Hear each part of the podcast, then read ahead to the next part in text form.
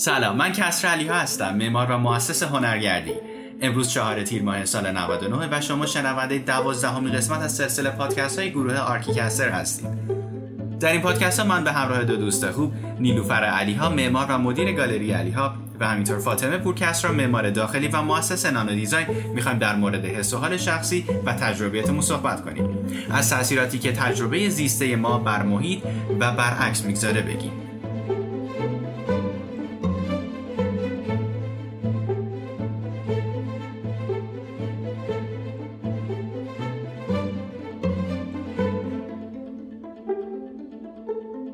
پایداری در لغت به معنای ایستادگی، مقاومت و مداومته ولی خیلی از ما اون رو با ثبات اشتباه می‌گیریم. ثبات برخلاف پایداری یک وضعیت مطلوب نیست چرا که ثبات رو به معنای تغییر نکردن و یا تغییرات جزئی در نظر می‌گیریم.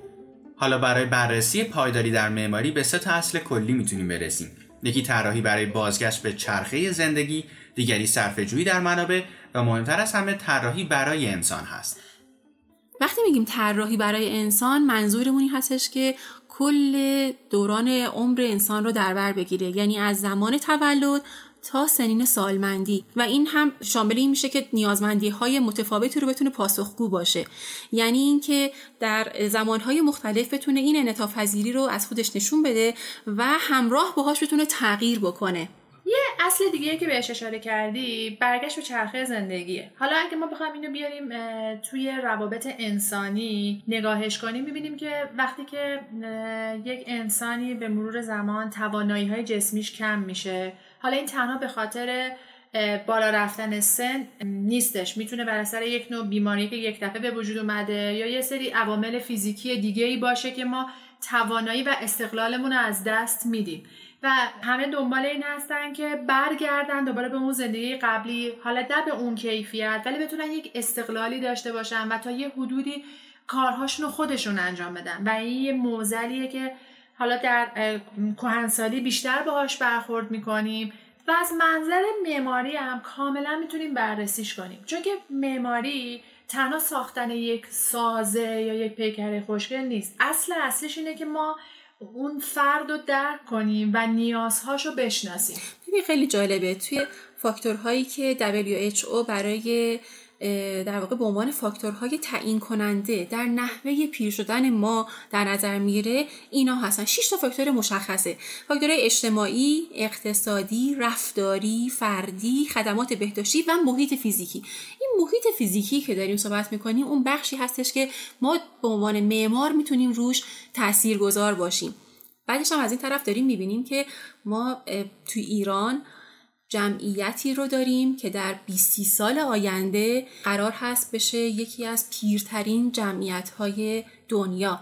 بنابراین ما می‌تونیم از الان به این مقوله بپردازیم و یه جوری در واقع ببینیم که جمعیت زیادی قرار هستش که در اون دوران با یه کیفیت متفاوتی می‌تونه زندگی بکنه. آیا این امکان پذیر هست؟ آیا این زیر ساختارها می‌تونه تغییر بکنه؟ آیا ما به عنوان معمار می‌تونیم توی این فضاها تاثیرگذار باشیم؟ مخصوصا که می‌بینیم که تو تعریف اصلی معماری پایدار اینه که صرفا نمی‌خوایم ساختمون هایی بسازیم که عمر زیادی داشته باشه. میگه ما می‌خوایم ساختمون هایی بسازیم که بتونه با نیازهای زمان حال آدم ها تغییر کنه و امکان حرکت و سیال بودن رو به ما بده. به همین جهت ما به وقتی این نیازها رو شناسایی کنیم از همین الان بدونیم که یک شخصی که بخواد به مستقل زندگی کنه به چه بستری احتیاج داره؟ ببین مثلا وقتی که ما یک خونه طراحی می‌کنیم که رمپ های زیادی داره نیم طبقه های زیادی داره آیا ما بعدا می‌تونیم از این خونه برای محلی برای عبور ویلچر ازش استفاده کنیم؟ یا اینکه پنجره هاش توی چه زوایایی قرار گرفته؟ آیا یه شخصی که می‌خواد روی ویلچر بشینه می‌تونه تا دم پنجره بره؟ دستش می‌رسه اون دستگیره پنجره رو باز کنه؟ شاید اینا یه چیزی باشه که ما بارها بارها شنیدیم و راجبش حرف زدیم. ولی واقعا ما چه نگاهی داریم به این طراحی می‌کنیم؟ آیا می‌خوایم برای سنهای مختلف اینو طراحی کنیم یا فقط برای اون زمانی که فقط یک نفری که خیلی حالش خوبه می‌خواد زندگی کنه داریم طراحی می‌کنیم. در واقع دید کلی هنوز بر این مبناست که انگار برای یک کسانی که می‌تونن function طبیعی داشته باشن داره طراحی ها صورت می‌گیره. ولی الان دهه های اخیر می‌بینیم که همین بحث معماری پایدار که داره میاد توی بخش های ریز ماجرا هم داره تاثیرگذار میشه. حتی روی انواع مثلا تجهیزاتی که تو خونه داره استفاده میشه. همین کابینت هایی که ما تو در واقع خونه داریم استفاده می‌کنیم. ارتفاع سینکی که ما در واقع در نظر می‌گیریم. میزهایی که می‌تونه یک ویلچر پشتش قرار بگیره یا به صورت صندلی های ساده. حتی ارتفاع کلید و پریز ها می‌تونه تغییر بکنه. یعنی در واقع اینها نکات ریزی هستن که می‌تونه توی کیفیت زندگی و اون استقلالی که تو بهش داری اشاره می‌کنی اثر بذاره. یعنی پاسخ درست به نیازهای عملکردی هر شخص. ببین حتی توی مساله هم ما اینو می‌بینیم. وقتی که ما میایم یه مسالهی رو استفاده می‌کنیم که با محیط اطرافش یا اون اقلیمش همخونی داره به مرور زمان تاثیراتی که این متریال ها روی فیزیک افراد می‌ذاره. و وقتی ما سنمون میره بالا یا یک بیماری داریم که بدن حساس میشه و ایمنیش میاد پایین حتی نوع ترکیبات متریال ها هم می‌تونه روی فیزیک و سلامت ما تاثیر بذاره. مثلا بافت پارچه هایی که می‌خوایم توی فضای داخلی خونه استفاده بکنیم. اما از مبلمان گرفته یا حتی کاغذ دیواری ها اینها می‌تونن آلرژیزا باشن یا اینکه نه دوستدار طبیعت باشن. یا استفاده از مواد پلاستیکی می‌تونه به حداقل برسه. چیزی باشه که بتونه علاوه بر اینکه اون حالت خشکی رو از بین می‌بره در راستای محیط زیست هم در واقع کار بکنه. بحث انرژی هم اینجا مطرحه. به خاطر که نه تنها توی معماری پایدار به طبیعت کمک می‌کنه در بحث بهینه‌سازی مصرف انرژی حتی از نظر اقتصادی هم کمک می‌کنه به کاربرای خونه. یه کمک دیگه که شاید خیلی به چشم نیاد وقتی که ما بهینه سازی می‌کنیم انرژی رو و میبریمش روی تکنولوژی که هر روز داره پیشرفت می‌کنه یه کمک خیلی بزرگ به افراد ناتوان یا کمتوان می‌کنه. به طور مثال وقتی که روشن و خاموش شدن انرژی توسط سیستم های هوشمند تعریف میشه یکی از مشکلات اساسی تو کنترل گرم و سرمایه خونه یا حتی کنترل لایت ها برای یک شخص ناتوان از بین میره که خیلی وقتا چون که حالا دستا و فیزیک بدن یا پاها دچار مشکل میشه اینها به صورت صوت تعریف می‌کنن که این بهینه سازی انرژی حالا چه به صورت صوت و چه به صورت دیگه می‌تونه کمک بسیار خوبی برای یک شخص ناتوان باشه.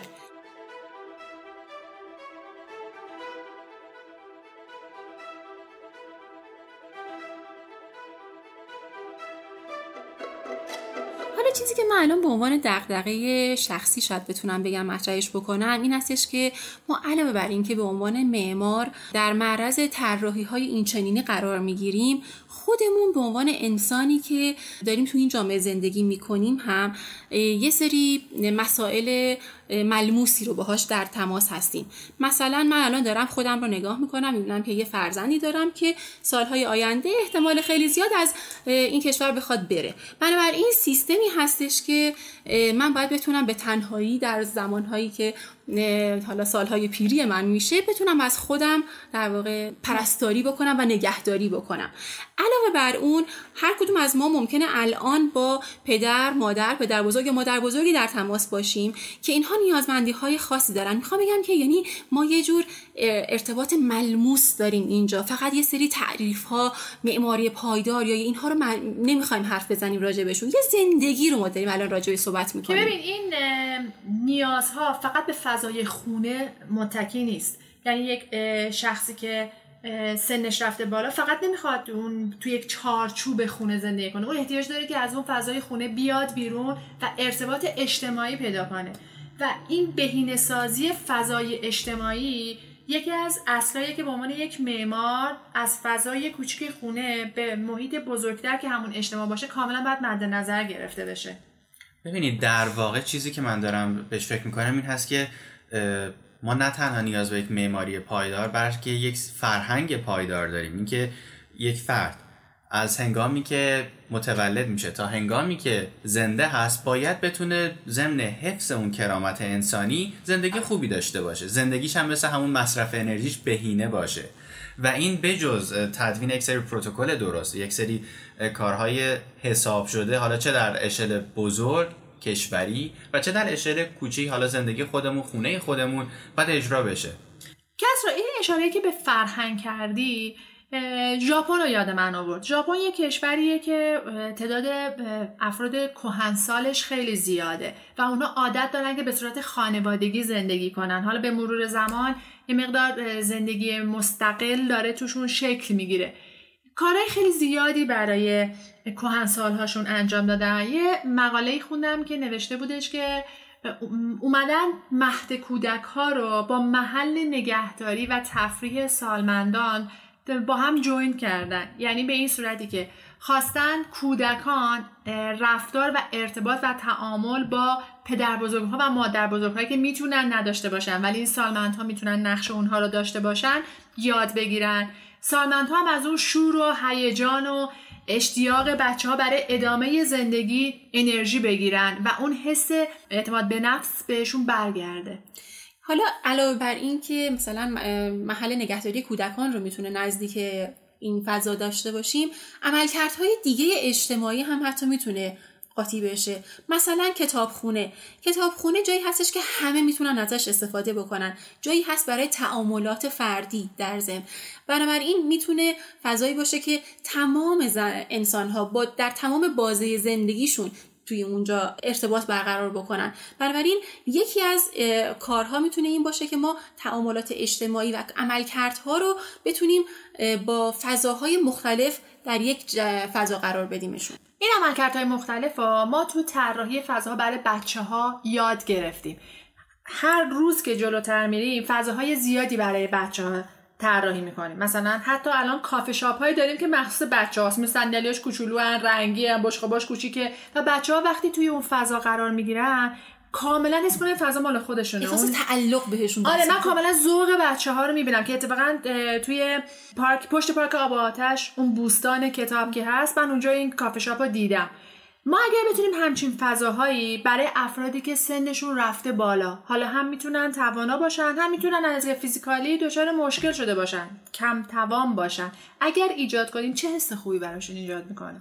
ببین در واقع من دارم نگاه می‌کنم می‌بینم که اگه خودم الان در همین سنی که هستم. با افرادی که هم سن و سالهای خودم هستن در تماس قرار بگیرم خیلی تجربه لذت بخشی رو دارم. همین اتفاق تو سن بالا هم می‌تونه بیفته. یعنی من ترجیح میدم که در یک فضایی قرار بگیرم که با افرادی باشن که به قول کسرا همیشه میگه اون تجربه زیسته مشابه من رو داشته باشن. حس خوبی به آدم القا می‌کنه.